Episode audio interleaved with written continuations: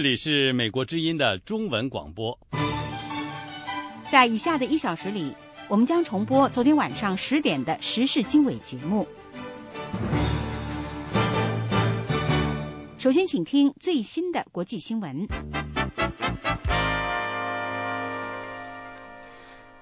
美国总统奥巴马表示，美国和以色列之间在对于伊朗什么时候可能生产出核武器的评估方面差异不大。星期三在耶路撒冷和以色列总理内塔尼亚胡一起发表讲话时，奥巴马总统说，他预计以色列不会在采取军事行动方面听从他国，甚至不会听从像美国那样关系密切的盟友。奥巴马重申了美国的立场，他说，可能采取一切的选择途径来阻止伊朗获得核武器。不过，奥巴马说，目前仍然有时间采用外交手段来解决问题。由于伊朗当局呼吁摧毁以色列这个犹太国家，以色列认为伊朗的核武器危及其生存空间。不过，伊朗一贯坚称他们的核项目只用于和平研究和发电。内塔尼亚胡总理说，他和奥巴马总统有一致的评估，那就是如果伊朗决定生产核弹，他们可能需要一年的时间。内塔尼亚胡说，他相信，如果伊朗完成了浓缩铀的加工过程，他们就将进入一个免疫区，也就是说，任何军事行动都无法阻止他们了。去年九月，内塔尼亚胡在联合国发表演讲时就曾警告说，伊朗可能在今年年中就能达到这样的一条警戒线。目前还不清楚奥巴马总统是否同意内塔尼亚胡关于免疫区的说法。美国总统奥巴马说。美国将彻查关于在叙利亚使用化学武器的报告。奥巴马总统星期三在耶路撒冷发表讲话时说：“任何使用化学武器的做法都是可悲的错误。”奥巴马总统说：“美国政府非常怀疑反政府军使用了化学武器进行攻击的说法。”早些时候，美国驻叙利亚大使罗伯特·福特告诉众议院外交关系委员会说。美国没有找到证据支持本星期在叙利亚北部使用了化学武器的指控。在纽约，美国加入英国和法国的行列，呼吁联合国对这项指控展开调查。叙利亚总统阿萨德宣称，反政府军在阿勒颇附近使用了化学武器，而反政府军则宣称是阿萨德的部队所为。与此同时，叙利亚政府说，他们已经请求联合国秘书长潘基文对拒控使用化学武器一事展开调查。叙利亚反对派也要求进行独立的调查。美国财政部长雅各布·卢在访华期间，一行四人抽空到美国驻华大使馆附近的饺子馆吃饭，共花费一百零九元人民币。简单便宜的午餐迅速受到中国网友的热烈讨论。有人认为这让北京感到难堪。《华尔街日报》说，美国官员近来极大影响了中国人对中国官员巨大胃口的注意。美国副总统拜登在2011年8月访华时，选择了一家隐藏在北京市井中的低端餐馆，这为他的软实力加了分。据《时代》杂志报告，微博网友批评中国政府的奢侈行为。和雅各布·卢的节俭相比，中国官员奢侈的宴会车队显得十分浪费。时代还说，美国官员不摆架子的风格一直吸引了中国的网友。华尔街日报则报道说，也有些网友认为美国有意使北京尴尬。之前，骆家辉来京上任美国驻华大使的行事作风也被一些网民批评为政治作秀。时代杂志说，中国反腐已有多年，但是腐败日渐猖獗。中国的收入不平等正在扩大，民众对政府官员奢侈浪费的愤怒也在不断的积累之中。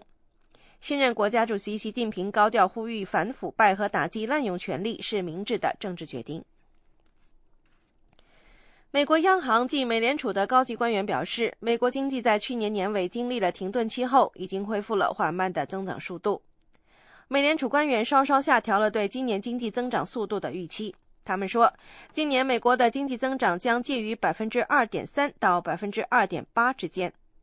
不过，官员们还表示，目前美国百分之七点七的失业率可能到今年年底会降低到百分之七点三。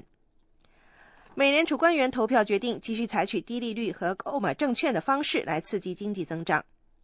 美联储在首都华盛顿举行了两天的例会后，做出了以上的宣告。好的，各位听众，新闻简讯就播报到这里，我是欣欣。接下来，请继续收听美国之音的时事经纬节目。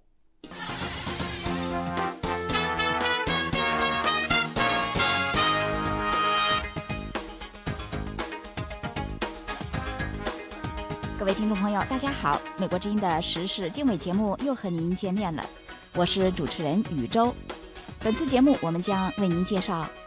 印度议会下院通过更加严厉的反强暴法，加强对强暴犯的惩罚，包括处以死刑。美国港口防备网络攻击措施严重不足。美国国防承包商被控为中国窃取情报。中国知名网络零售商淘宝网将卫星天线接收器集体下架。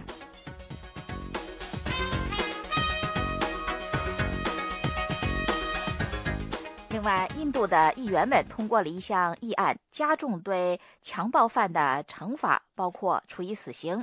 印度议会下院星期二通过这项反强暴法案，对轮奸犯判处的刑期最少为二十年，最多为终身监禁。这条法案还规定了对跟踪、猥亵、偷窃和酸制品攻击等行为的新的惩罚。按照现行法律，强暴犯的刑期为七年至十年。印度内政部长辛德说，更加严厉的新法律将发挥威慑作用。但是，一些妇女权益活动人士和议员希望更加严厉的惩罚对女性进行酸制品攻击以及拐卖儿童行为。这项新法案还需要得到议会上院的批准。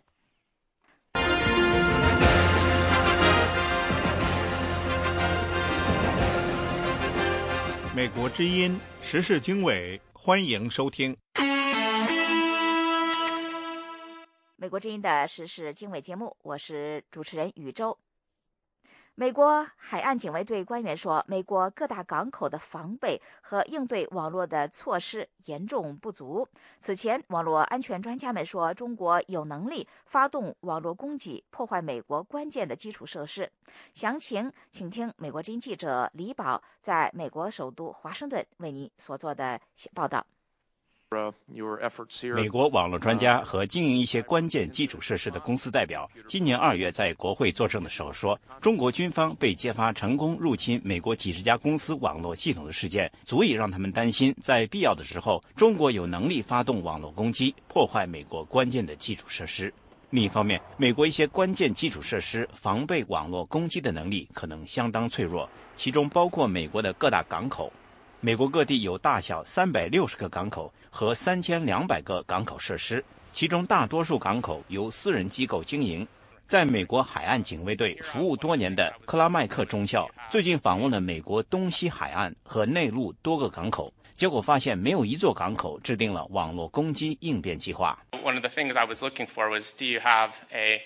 a cybersecurity response? 我调查的其中一件事是。你们是否设置了遭受网络攻击时的专项应变计划，或者在你们的风险应变计划中是否包括如何应对网络攻击？可是没有一座港口设置了这样的计划或应变措施。美国遭受九一恐怖攻击事件之后，成立了国土安全部，加强了各项基础设施的安全措施。但是，海岸警卫队的克拉麦克中校三月中旬在华盛顿布鲁金斯学会的一个讨论会上说。在港口实施的这些安全措施，并没有强调网络安全。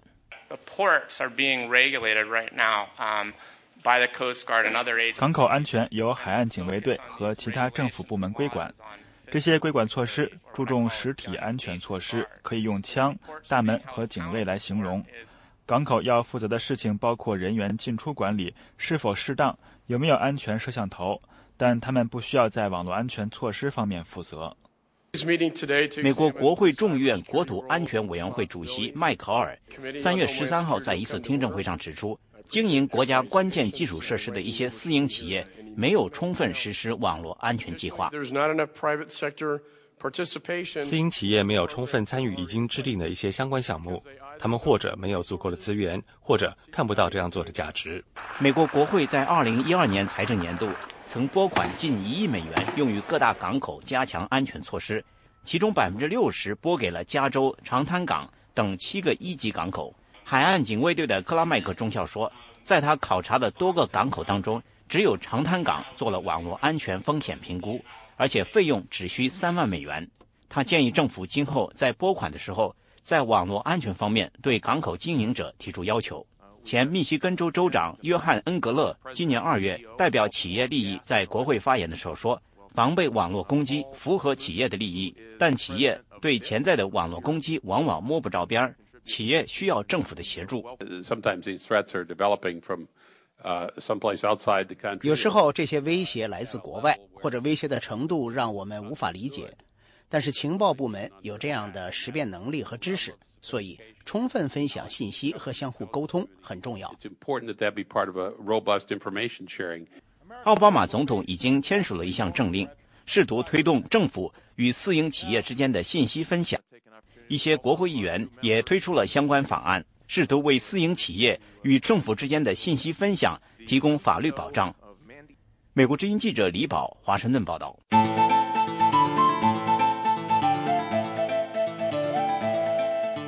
这是美国之音的中文广播。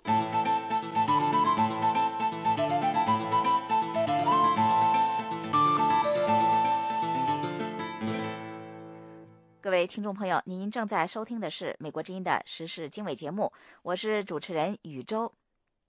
美国政府日前称，一名就职于美军太平洋司令部的国防承包商为来自中国的年轻女友从事间谍活动，泄露美国的作战计划和有关美国核武等的秘密情报。下面请听详细报道。五十九岁的本杰明·皮尔斯·毕肖普星期一在夏威夷的檀香山地区法庭出庭，他面临一项向无权获得情报者提供国防情报的指控，以及一项非法保存国防文件和国防计划的指控。他三月十五号在夏威夷赫米史密斯营的太平洋司令部被逮捕。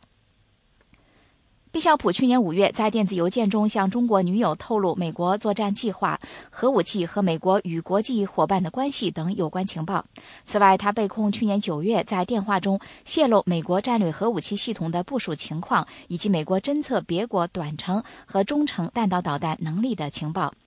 据报道，这名女子上个月问毕肖普：“西方国家对于中华人民共和国某艘军舰的情况了解多少？”由于这项工作不在他的职责范围，毕肖普搜索了公开信息，并且收集和阅读该内容的机密信息。美国当局去年十二月对毕肖普在檀香山郊外的住宅进行了秘密搜索，发现了十二份标有“机密”字样的文件被非法存放在他家中。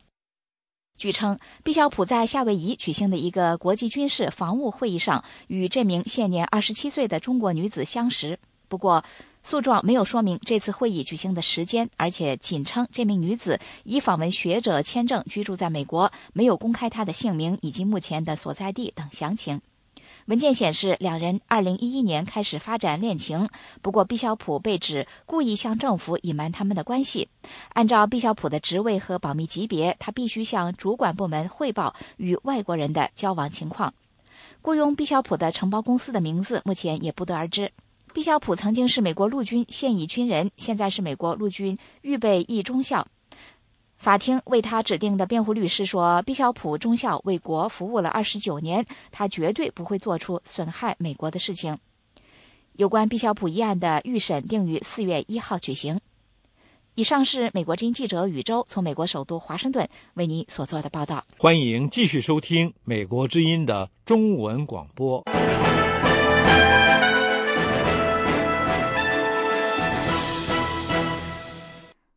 美国之音的时事经纬节目，我们继续关注谍海之战。前美国外交官在公开场合批评台湾国防不足，将影响到台湾面对中国时的安全。而层出不穷的中国间谍案也影响美国对台湾的信心。详情，请听美国之音记者黄耀义从美国首都华盛顿为你所做的采访报道。前美国在台协会台北办事处处长司徒文。在一次公开演讲当中表示，即使拥有民主以及繁荣，台湾依旧面临独特的脆弱，在军事上国防预算不足，在经济上过度仰赖中国。司徒文曾经担任过美国驻澳大利亚大使馆副馆长、驻韩国首尔大使馆副馆长等职务。二零一二年在台湾退休。司徒文在演讲当中提到，中国二零零五年实施的反分裂法，表示该法已经限制台湾未来方向的选择。而中国对台湾的武力威胁依旧存在。中国的军事预算为台湾的十四倍，军队规模则大过十倍。司徒文指出，台湾在一九九四年的国防预算占 GDP 的百分之三点八，但是在二零一二年却降到百分之二点二。台湾国防部表示，二零零三年到二零零八年期间，由于政治因素导致军费削减。国防部发言人罗少和少将告诉美国之音。我们中华民国的国防预算，哈，最主要是因为这几年来政府的整体的这个整体的税收的预算配置受到很多因素的影响啊，这当中也包括了呃金融海啸的影响，呃以及其他的这个因素哈，不一而足。就是说现阶段呃中华民国的国防预算虽然没有达到 GDP 的百分之三啊，但是行政院他们也同意了，就是未来如果国防部在呃获得新新增的这个军购案，那行政院还是可以检讨动支预备金或者是追加预算的方式啊来支应。呃，所以从这一点来看的话呢，我们在这个部分其实是还是有保留蛮大的弹性。斯特文表示，国防预算不足，并不只会反映在军事装备上，也将冲击台湾国防部要实施的募兵制。罗少和对司徒文的担忧表示感谢。并且希望能够吸取美国多年来募兵制的经验，来应应台湾将面对的困难。司徒文还说，从2004年到2011年，台湾军中就发生了不止九起的中国间谍案。尤其2011年，陆军司令部通资处少将处长罗贤哲将机密交予中国；而在2013年2月，台湾空军中校袁晓峰因为在过去六年担任中国间谍，被判处十二个终身监禁。司徒文说，两岸关系逐渐好转之际，中国间谍案却越来越多。他表示，这些间谍案的共同之处是都涉及到美国卖给台湾的军备，而这些间谍活动的频繁程度以及成功，也打击了美国对于台湾在安全合作上的信心。台湾国防部发言人罗少和表示，两岸局势和缓是个良性的状况。这几起刺搜军情的案件或共谍案，许多起是敌方人员与台湾军职人员接触之后。军职人员主动向保防部门报告而侦破的。罗少认为，这证明绝大多数的台湾军人仍然具有强烈的忠贞意识、敌我意识。至于层出不穷的中国间谍案是否如司徒文所说，影响到了美国对台湾进行安全合作的信心，罗少回应：侦破案件就证明保防机制发挥功效。他说：“我是没有听到这样说法。”啊，但是您所提出来的这个问题，这是一个可以理解的事情。那当然，我们在一些内控的机呃这个机制上面的话，呃，我们也不断的相关的部门呢，也不断的在做一些强化。所以我想，呃，从这两三年来哈，我们陆续就是侦破了几件刺搜军情的呃军事情报的这个相关的案例来看的话，我们在这个部分是已经有发挥了作用。司徒文在演讲最后，对于台湾想要维持两岸现状的可能性感到怀疑。他认为中国不会满足于维持现状，而且有能力改变现状。台湾前行政院长、民进党籍的尤锡坤说：“这番批评也反讽了美国政府，因为美国政府一直要台海保持现状。”他呼吁美国应该对台湾给予更强有力的支持。美国之音记者黄耀义。华盛顿报道，美国之音时事经纬，欢迎收听。美国财政部长雅各布·卢以美国总统特别代表的身份对中国进行两天的访问。尽管有人质疑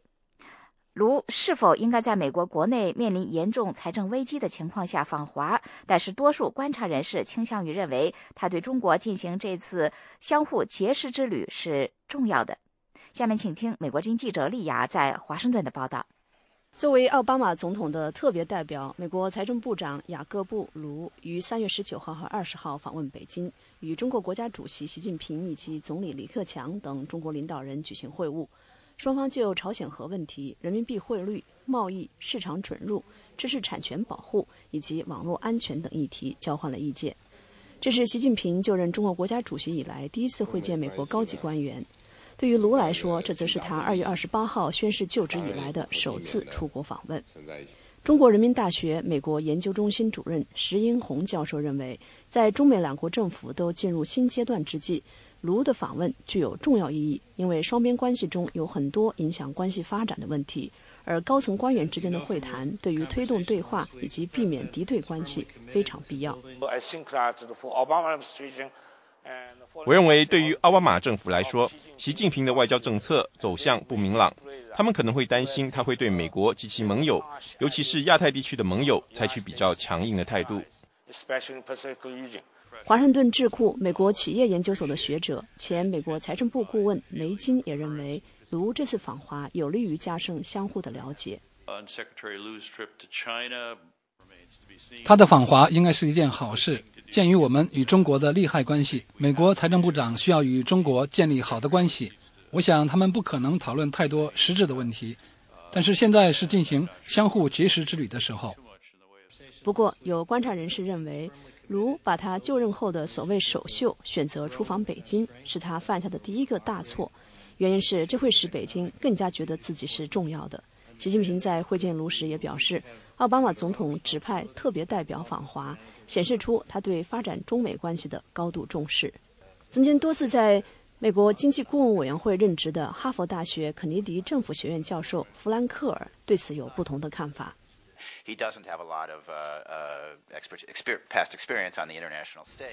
他过去没有很多国际上的经验，他今后会遇到很多危机。我想他从访问中国开始是一件好事。中国也许自我感觉重要，但是中国的确是重要的。在货币问题上，我希望他去中国不是去攻击中国的，但是我觉得他谈货币问题也是合理的，至少表明他理解这个问题不仅仅是一个国内问题。还有分析人士认为，卢此时根本不应该出访任何国家。鉴于美国目前所陷入的财政混乱状况，我不认为美国的财政部长应该出访任何地方。不过，约翰霍普金斯大学高级国际关系学院国际经济教授、前国际货币基金组织第一副总裁克鲁格女士，并不认同这种看法。我不同意是出于两个原因：第一是美国必须关注世界其他地方发生的事情，需要了解其他人的想法以及解释他自己的看法；第二是因为世界上有太多重要的事情，我们不能够等待美国的预算状况出现改善之后才能够去解决。克鲁格认为，如此次访华应该有利于双方加强了解，而不是把注意力放在某一个议题上。我想，这是一个相互认识对方的一次访问，而不是讨论某一个关键的议题或者是有争议的问题。双方之间有太多共同的利益，有太多其他重要的问题需要解决，而不是让双方关系当中的经济问题成为最重要的问题。在他看来，中美经贸关系中最重要的问题，并不是双边经贸问题。中美两国都需要在国际货币基金组织以及世界贸易组织对开放性的多边体系给予更多的支持。中国忽视了这个问题，美国在这个方面也是如此。这位著名的国际经济问题专家承认，他的这个看法是少数人的立场。VOA 卫视利亚张松林华盛顿报道。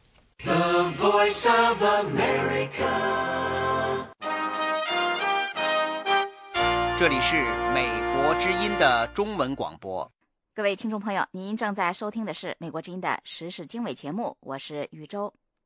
中国的中纪委星期二通报六起违反“十八条”顶风违纪的腐败典型，强调要严明纪律，加大惩戒力度。不过，有观察人士指出，这种只打苍蝇、杀鸡儆猴的做法达不到反腐的目的。请听美国之音记者杨明在香港的报道。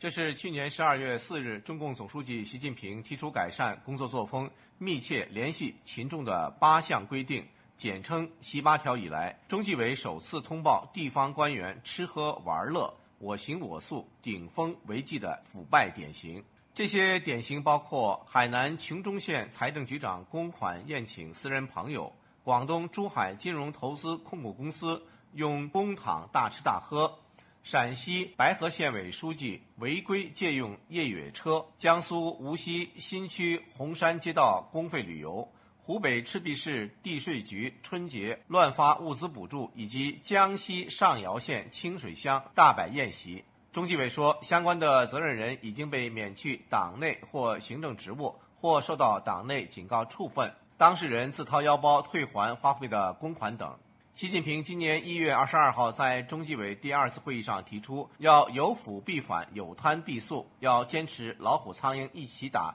坚决查处领导干部违纪违法案件。广州的独立中文笔会会员也都说，这些受处罚的人都是传统意义上的苍蝇，而那些最腐败的中共高层家族掌控的既得利益集团，尽管他们是最应该被查处的老虎，但由于他们大权在握，或同掌权的人关系根深蒂固、盘根错节，因此这些老虎不会被打。所以打苍蝇不打老虎，充其量是希望达到杀鸡儆猴的效果。通过一些小案件呢，根本起不了那个惩治腐败的目的。这不是那习近平现在才提的，是这么多年来反复提吧？现在收敛了没有？反而那个腐败已经越来越越蔓延了。没有从制度性去改变，中共不还不进行政治改革，不推行宪政的话，任何这种这种东西就是一场秀。野渡也不完全排除中共未来的反腐过程中，可能也会出现一两只老虎被打翻在地，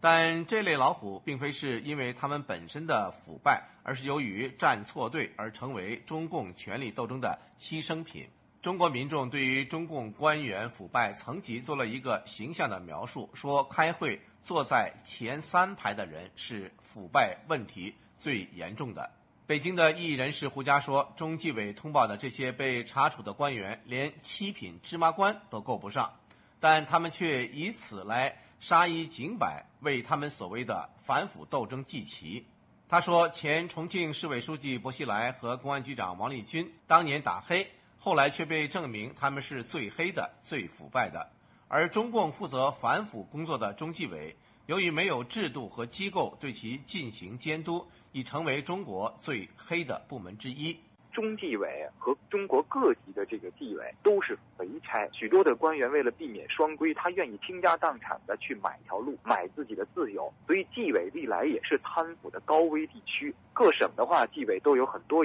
就是少有的案例，因为这到省级的纪委书记这样一级的，就是抓腐败的，最后发现他是大腐败。胡佳说：“中国民间对于老虎贪腐平安无事，苍蝇贪腐锒铛入狱，形象的描述为小贪戴手铐，大贪做报告。”这位维权人士说：“中纪委这个机构本身带来的贪腐空间，甚至大于其打击腐败的作用。”美国之音杨明香港报道。这是美国之音的中文广播。美国之音的时事经纬节目，我是宇宙。几名上海维权人士分别在上海和重庆向当局申请示威游行，抗议因参与上海同城公民聚餐而遭疑似警方人员殴打、绑架或者软禁。详细内容，请听美国之音记者叶冰从美国首都华盛顿为您所做的报道。星期三，在其户籍地重庆递交游行申请的谢丹表示。他的申请已经获得有关部门受理，两天内会有答复。而杨勤恒等人数天前在上海递交的申请至今没有下文。杨勤恒星期三晚上在公安派出所做笔录，原因不详。不久前参加上海同城公民聚餐活动而被国宝绑架软禁的谢丹对美国之音表示，重庆市管理游行示威的治安支队官员。收下了他递交的申请书。他说：“呃，今天是那个呃，正式跟我那个商谈，商谈完了呢，他已经做呃正式的接受了申请。那么批准与否，两天以之内答复。啊，其他的详细情况呢，呃，就不便于多说了。”在记者询问接受申请书的官员的具体身份时，谢丹解释说。他和对方有一个口头君子协定，有关详情要等当局答复以后看情况再定。他要遵守这个君子协定，暂时不方便告诉记者更多情况。他同时表示，目前他的安全和人身自由没有受到威胁。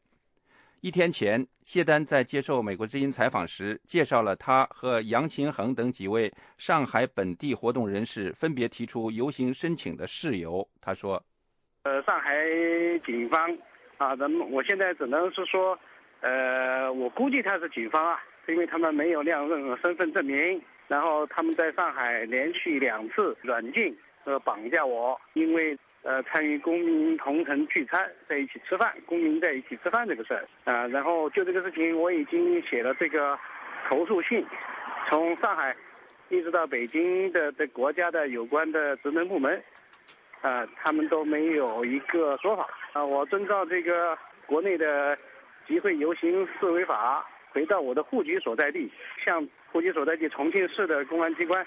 申请这个游行，啊。来抗议上海警方的这种违法，同时呢，这个敦促有关国家职能部门对这一事件、这一案件进行调查处理。谢丹星期二表示，杨金恒、张汝俊、汪建华他们一周前在上海因同类事由提出的游行申请仍然没有回复。美国之音记者星期三晚上致电在上海的杨琴恒时，他只是简短的表示。正在派出所做笔录，希望不被打扰，但是没有说明是否跟游行申请或者他之前遭到警方人员殴打有关。跟杨金恒一同提交游行申请和控告警方违法打人信件的上海老资格民运人士张汝俊对美国之音表示，不了解杨金恒为什么到普陀区宜川新村派出所做笔录。不过，他介绍了他和杨清恒申请游行的原因。他说：“因为申请游行是因为就是他在那个三号的时候，他在他们派出所挨打了嘛。嗯，在他们那个派出所被那个民警打了，打了以后呢，我们提出抗议，就是希望他们有一个给我们一个解答，就是那你如果打了，你违反了那个什么，你应该道歉或者应该怎么样？他们都没有。”都没有嘛？我们当时就曾经说过，因为当时我去那个派出所的时候，曾经跟他们说过，你们如果没有一个妥善的解决的话，我们就只能上街提出申请游行了。后来他们也没给个答复，没给个答复嘛，我们就递交了，知道吧？现行的中国宪法第三十五条明文规定，中华人民共和国公民有言论、出版、集会、结社、游行、示威的自由。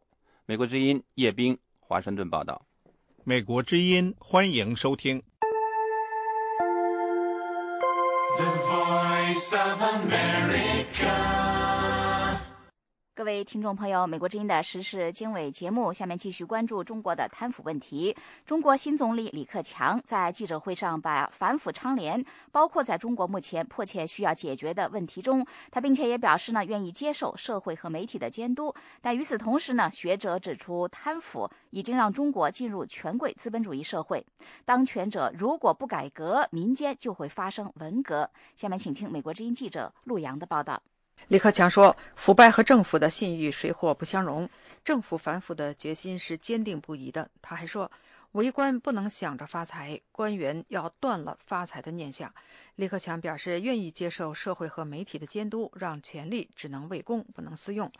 中国官场腐败早就被认为是积重难返，中共高官从习近平到李克强也都有过限制公权力的表示。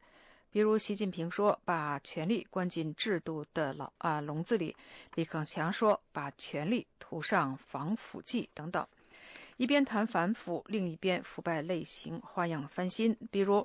防腐像房叔、房姐、房妹等；政府像呃一人有多个户口、多个身份证、多个护照等；还有号腐。湖北、浙江多地经济适用房爆出。摇号连号的丑闻，中签者甚至有未成年人。与此同时，首届诺贝尔奖中国经济学家峰会三月十八号在北京开幕。据网易财经刊载的北京大学教授王建国在这个会上的发言记录，他说：“经由贪腐这条渠道，中国财富进入了特权阶级的腰包，使中国从国家资本主义转变为权贵资本主义。”王建国尖锐地指出，中国的经济模式是权力控制下的经济，这就造成了权钱交易、官员的贪腐和价格配置资源。谁的贿赂价格高，资源就流向哪里。有权力的权贵、奸商和贪官是财富的最大获得者，同时老百姓的收入低、房子被抢、福利低、环境差等。一系列严重的社会问题都跟权贵资本主义直接相关。王建国教授的结论是：权贵资本主义在中国是没有出路的。中国的出路在于，要么政府主动改革，还权于民；要么就是再来一场文革。独立社会学者田其庄三月十九号说：“中国目前权贵掌握国家的绝对财富，民众看不到公平正义。现在中国确实，中国的利益就是被这些权势都给瓜分了，嗯，而是用于社会福利的这些呃，应该本应用于社会福利的这个公共开支，现在也都被他们瓜瓜分了。”而且这个瓜分的极不像话，看不到什么公平正义，所以说使得这个社会上呃怨声载道，呃民众苦不堪言的这这种现实是吧？哎，有有的老人主动要求进监狱，有的这个工伤心肺病患者自己开胸验肺，这这叫什么事儿啊？这你是一个文明国家应该出现的问题吗？李克强要求社会和媒体监督公权力。田其庄认为，在一个党在一党执政的中国，不可能实现社会和媒体的监督。媒体都是共产党的，一个禁令下来，哪个官媒敢违上？而北京的宪政学者陈永苗说，李克强谈到的反腐，只不过是一些个好听的话，实际上任何人都推动不了中国的反腐。不管他。内心对这些想法有目标有多真诚哈？我觉得他当然他的推动力倒是很小。也许他说这一些东西，我觉得他顶多能够拯救他李克强的一一个人。我觉得他说这句话，也许是对历史有个交代，说的好听话，但是可能他实际上是推动不了什么东西的。陈永苗认为，说中国进入了权贵资本主义，并不是虚构的，无关不谈。他认为，现实中国高层如果不主动进行宪政改革，那么接下来中国的社会不是再来一场文革，就是爆发一场革命。美国之音陆洋华盛顿报道。欢迎继续收听美国之音的中文广播。美国之音的时事经纬节目，我是宇宙。中国国台办的新主任张志军上任之后，访问台湾的呼声迅速引起台湾朝野反应。台湾政坛也敦促陆委会主委王玉琦早日前往中国进行访问。不过，最近呃影响两岸关系的政治事件呢，使得双方很快互访的可能性受到了严重的质疑。下面请听美国之音记者申华从台北发来的报道。中国国务院台湾事务办公室前主任王毅希望，他的继承人中国大陆国台办新主任张志军能够尽快到台湾去，并说访问时机大体成熟。面对中方呼声，台湾朝野立委接连作出反应。国民党籍立委吴玉生星期三在立法院一次会议上对王玉琦说：“其实现在本席想请教一下主委，就是王毅说他很遗憾没有办法到台湾来。”那张志军可能会来，那我想问王主委，是你欢不欢迎新任国台办张志军到台湾来？陆委会主委王玉琦说：“好，呃，我们陆委会的态度是这样子哈，在适当的时机，如果以适当的身份，各种条件都能够配合的情况之下，我们是欢迎新任的国台办主任。”王玉琦还说：“所谓适当方式，将包括彼此称谓等细节，不能够回避。”总而言之，中华民国的尊严必须得到体现。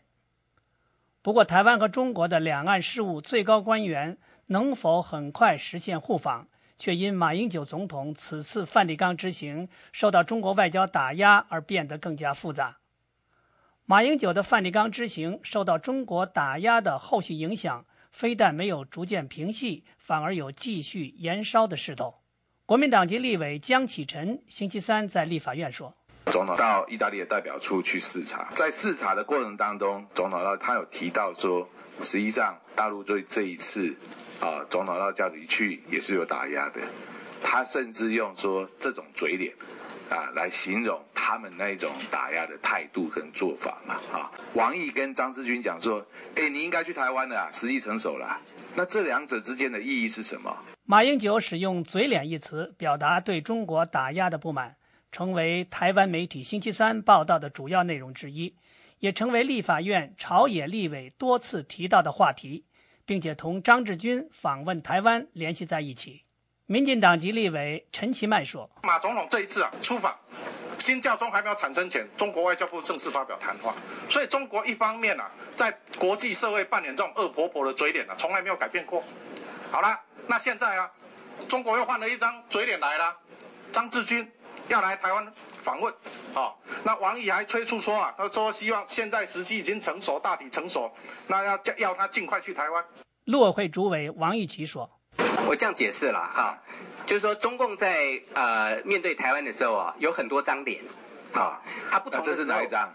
这一张脸就是基本上比较不友善的脸嘛，好，他在不同的情况摆不同的脸，但是对我们来讲，哈，对我们来讲，我们的态度就是一个，我们非常坚定的，无论在任何情况下，我们要守护台湾人民的利益，好，我们在这样的一个原则之下，跟对岸打交道。”民进党立院党团星期三上午召开记者会，题目是“中国打压台湾”，马英九现在才知道。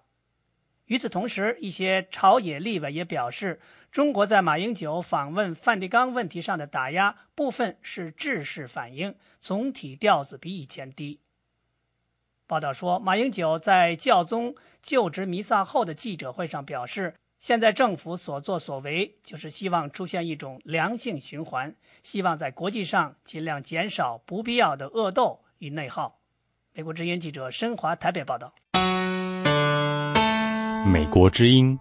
时事经纬。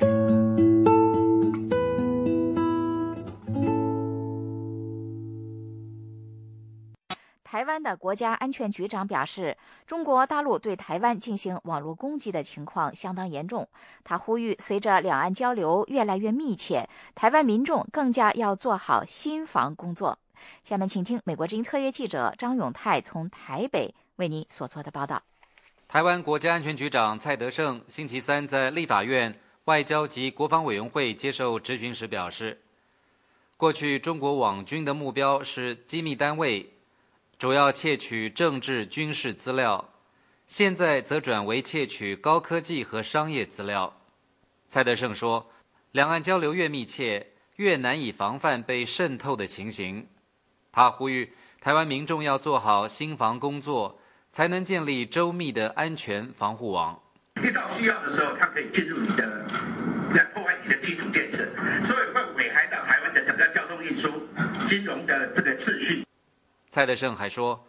台湾的公民个人基本资料也可能已经被窃取，并纳入资料库当中。经过交叉比对之后，中国方面将可以掌握台湾人员素质状况。执政的国民党立委林玉芳在质询时表示，台湾的民间私人企业也应该警觉中国网军的可能攻击。国安局啊，应该要主动的跟相关的部会，譬如像经济部，啊，你应该跟他们合办一些的啊研讨会，你要帮他们的高阶的主管们告诉他们像网络攻击的严重性。蔡德胜强调。马英九总统相当重视网络安全问题，已经召开多次会议。他说：“事实上，国家安全会议和行政院都分别成立了治安办公室，统筹建立安全的防护网。”在野的民进党立委肖美琴表示：“台湾军方近年来频频传出共谍案，国安局应该加强防范中国方面的渗透。”在你们呃的今天的报告里面哦，除了对整个我们国家安全的情势的分析里面哈，在未来的工作项目里面有提到要强化我们的这个保防呃的这个工作能量哦，那包括一些这个呃修法哦跟法律制定的工作，我想我乐见这样子的一个努力。肖美琴还说，前美国在台协会台北办事处长司徒文公开表示。台湾发生的共谍案已经影响了美国和台湾在安全合作上的信心。台湾国家安全局长蔡德胜在接受质询时还表示，随着大陆游客来台不断增加，其中一定有从事间谍工作的人，可是台湾民众的危机意识却相对不高。根据台湾内政部移民署的统计指出，去年陆客来台人数突破两百万人次。比前年成长将近五成。此外，台湾政府还将持续放宽陆客来台限制，从每天五千人的上限提高到七千人。以上是美国之音特约记者张永泰从台北发来报道。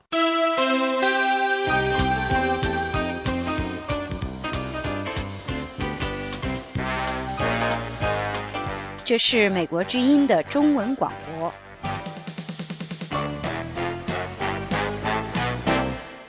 那么接下来呢，我们来关注中国的新一代领导人习近平即将对俄罗斯的访问。俄罗斯呢，正以浓厚兴趣等待习近平来访，希望能够更多的了解这一位中国的新一代领导人。作为红二代的习近平，过去访问莫斯科的时候，据称曾经流露过他的俄罗斯情节。下面请听美国之音特约记者白桦从莫斯科发来的报道。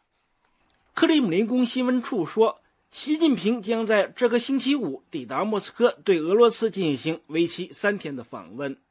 作为刚刚接班的中国新领导人，习近平这次来访引起了俄罗斯方面的高度关注。俄罗斯的中国问题学者贝格尔说：“俄罗斯对习近平这个在未来十年内统治中国的领导人了解不够，这次访问能给俄罗斯一个全面观察习近平的机会。”贝格尔说：“这次访问将有助于俄罗斯 更多地知道习近平，能够听到他的讲话。对俄罗斯来说，习近平是一个非常有意思、有主见、很独立的新一代领导人。作为一名新领导人，从习近平的讲话中肯定总能分析找到一些新鲜的东西。所以这次访问肯定会非常有意思。”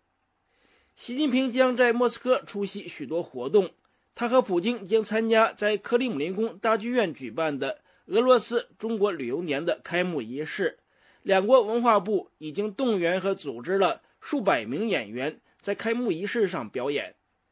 习近平还将在莫斯科国际关系学院发表演讲，在他下榻的莫斯科总统饭店，习近平还将同俄罗斯汉学界和研究中国问题的。学者专家举行座谈。中国前领导人江泽民有留苏背景，喜欢俄罗斯文化，俄罗斯对江泽民也比较熟悉。个别的当地评论人士甚至把江泽民称作自己的人。胡锦涛执政之后，俄罗斯曾一度担心胡锦涛同俄罗斯没有历史渊源，对两国关系有不利的影响。不过，普京和梅德韦杰夫仍然成功地同胡锦涛建立了很好的私人关系，俄中关系最近十年来也比较顺畅。俄罗斯领导人同样十分看重同习近平建立私人友谊。三年前，习近平访问俄罗斯时，当时的俄罗斯总统梅德韦杰夫在位于莫斯科郊外的总统官邸中热情接待了他。有俄罗斯媒体认为。身为太子党和红二代的习近平似乎有俄罗斯情节。习近平在三年前的那次访问中，曾向俄罗斯领导人透露，他出生在共产党家庭，他父亲一直培养，要他特别尊重俄罗斯。在同梅德韦杰夫会晤之后，习近平甚至向梅德韦杰夫提出参观克里姆林宫，并特别看一看列宁当年使用过的办公室。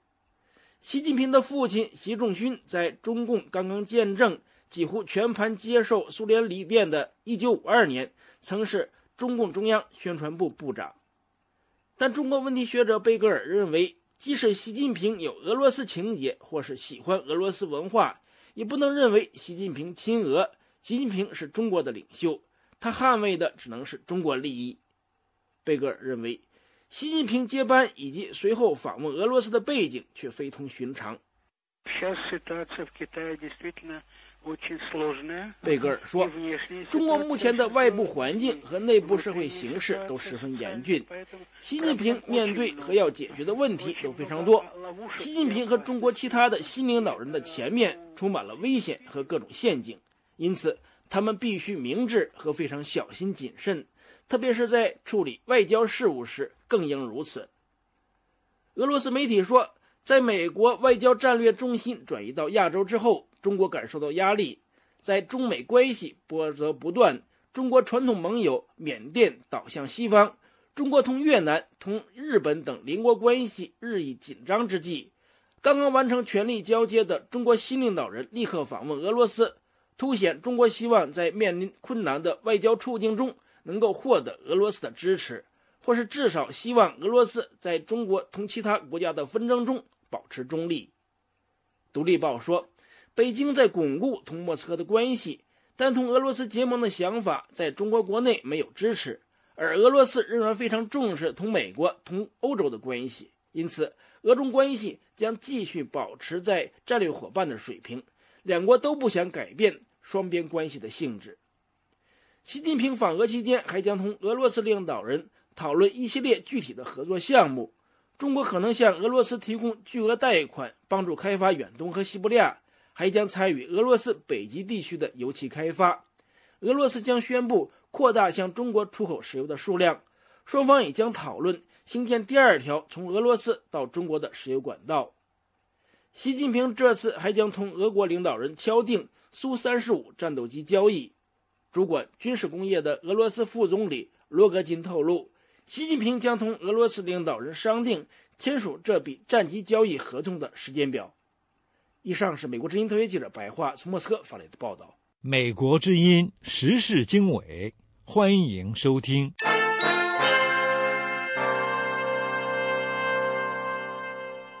中国国家主席习近平星期二肯定香港特首梁振英的施政理念，不过他强调，关键是要抓好落实。有评论人士认为，这是习近平在用温和的措辞来表达对梁振英施政某个方面的不满。下面请听美国之音记者杨明从香港发来的详细报道。习近平星期一上午会见香港特首梁振英时表示，关键要抓好施政理念的落实，这既需要特首和特区政府履行职责，也需要香港社会各界一起努力。香港时事评论员刘瑞绍说。习近平这样讲，是在用一种温和的措辞表达对梁振英施政某个方面的不满。习近平谈到梁振英以后需要抓好落实，用中国政治文化这个角度来看呢，这一句话是用一种好言相劝的呃方法来提出一些要求，甚至于表达一些不太满意的地方。刘瑞绍说，北京要求梁振英要抓紧经济和政治两个方面的落实。第一个就是经济方面的，因为从二零零三年开始，北京给香港很多方面的经济好处，包括更紧密的经贸关系安排，呃，还有人民币离岸中心等等。但是现在的落实情况还是不太理想。北京经常觉得经济问题搞不好，就会呃转化成为老百姓的不满。从而转化成为政治问题，抓好落实的另外一方面呢，就是北京对香港的政治要求，包括未来这个政改方案能不能按照北京的意愿去推行。与此同时，梁振英在与习近平会见时表示，要根据基本法和人大相关的规定，逐步落实好2017年普选行政长官的五个步骤。不过，梁振英没有同习近平详细讨论普选的问题，也没有提出香港政治制度改革咨询的时间表。代表香港选区的中国人大常委范徐丽泰日前说，特首普选可以有初选，由立法会功能组别选举，由一个委员会选出数人，再由香港市民投票。虽然范徐丽泰说他的个人看法并不代表中央的立场，但泛民主党认为。范徐丽泰的看法代表了亲中央政府的建制派的主张，在二零一七年特首的普选，把中央政府不喜欢的人排除在外的筛选机制，他们绝对不能接受。香港时事评论员刘瑞绍说，泛民主派坚持香港选民在提名、投票、选举的各个环节都能广泛参与其中的真普选，而不是按照北京的预选、初选或筛选程序进行的假普选。香港大学法律系副教授戴耀廷表示，反民主派过去曾以变相的公投以及在立法院否决政府的建议等方式，去推动香港实行具有国际标准的普选制度。他说，如果特区政府和中央政府不顺应民意，在香港进行真正的普选，他要号召至少一万名香港人占领中环，以此形成一种事态，向中央政府和特区政府施压。提出一个用公民抗命的一种呃方法，去确保如果真的提出一个不符合国际标准的这种普选制度时候呢，我们可以有方法去影响最后的决定。香港明报委托香港大学做的一份民调显示，在五百零八名十八岁以上的受访者中，支持预选的占百分之三十九，反对预选的为百分之三十八，不支持也不反对的占百分之十四。美国之音杨明香港报道。美国之音时事经纬，欢迎收听。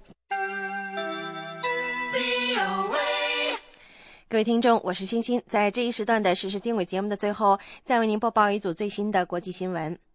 美国总统奥巴马说，他在第一个总统任期中，原来可以更加灵活巧妙地促成一个中东和平计划的。奥巴马总统星期三在耶路撒冷回答一个记者的问题时说，中东和平进程在过去两年半中几乎没有进展。奥巴马总统称，以色列和巴勒斯坦之间的和平问题确实是一个老大难问题。奥巴马总统说，目前需要一个恰当的时间和机缘来解决这个问题。也就是必须得有适当的人在合适的时间抓住时机，才能予以解决。以色列总统、以色列总理内塔尼亚胡表示，他的新政府将全面致力于和巴勒斯坦两国并存的解决方案。内塔尼亚胡还说，他愿意坐下来，在没有预设任何先决条件的情况下和巴勒斯坦进行谈判。美国国会参议院通过了一项巨大的政府开支法案，给各政府部门以及各自主支配项目提供到今年九月底的资金，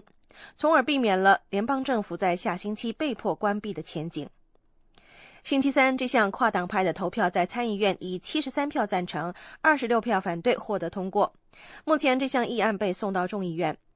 预计众议院最快将在星期四投票通过，然后将被送到白宫让奥巴马总统签字。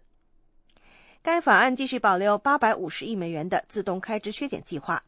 同时为驻阿富汗和伊拉克的美国军事行动提供八八百七十亿美元的资金。法案还保留了目前对联邦政府雇员实行的薪金冻结的政策。在共和党和民主党无法就处理美国日益增长的财政赤字而各自提出的不同计划达成妥协意见后。本月早些时候开始实施了所谓的分段强行减赤计划。美国总统奥巴马说，美国将彻底调查关于在叙利亚使用化学武器的报告。奥巴马总统星期三在耶路撒冷发表讲话时说，任何使用化学武器的做法都是可悲的错误。奥巴马总统说，美国政府非常怀疑反政府军使用了化学武器进行攻击的说法。早些时候，美国驻叙利亚大使罗伯特·福特告诉众议院外交关系委员会说，美国没有找到证据支持本星期在叙利亚北部使用了化学武器的指控。在纽约，美国加入英国和法国的行列，呼吁联合国对这项指控展开调查。叙利亚总统阿萨德宣称，反政府军在阿勒颇附近使用了化学武器，而反政府军则宣称是阿萨德的部队所为。与此同时，叙利亚政府说，他们已经请求联合国秘书长潘基文对拒控使用化学武器一事展开调查。叙利亚反对派也要求进行独立的调查。美国央行及美联储的高级官员表示，美国经济在去年年尾经历了停顿期后，已经恢复了缓慢的增长速度。美联储官员稍稍下调了对今年美国经济增长速度的预期。他们说，今年美国的经济增长将介于百分之二点三至百分之二点八之间。不过，官员们还表示，目前美国百分之七点七的失业率可能到今年年底会降低到百分之七点三。美联储官员投票决定继续采取低利率和购买证券的方式来刺激经济增长。美联储在首都华盛顿举行了两天的例会后，做出了以上的宣告。中非共和国的反政府军说，在政府没有能够达到最近他们提出的一系列要求之后，他们要结束停火协议。中非反政府武装联盟塞雷卡发言人埃里克马西星期三告诉美国之音说，反政府军的最后条件已经过期，敌对状态将重新开始。反政府军从上星期就开始了进攻行动，他们控制了东南部的三个城镇，还扣押了五名从叛军队伍加入政府部门的部长。以上是这一小时的国际新闻。您如果需要获取更多的信息，请访问美国之音网站 www 点 voa chinese 点 com。如需和我们联系，美国之音的电邮地址是 chinese at voa news 点 com。美国之音现在结束今天上午的中文广播。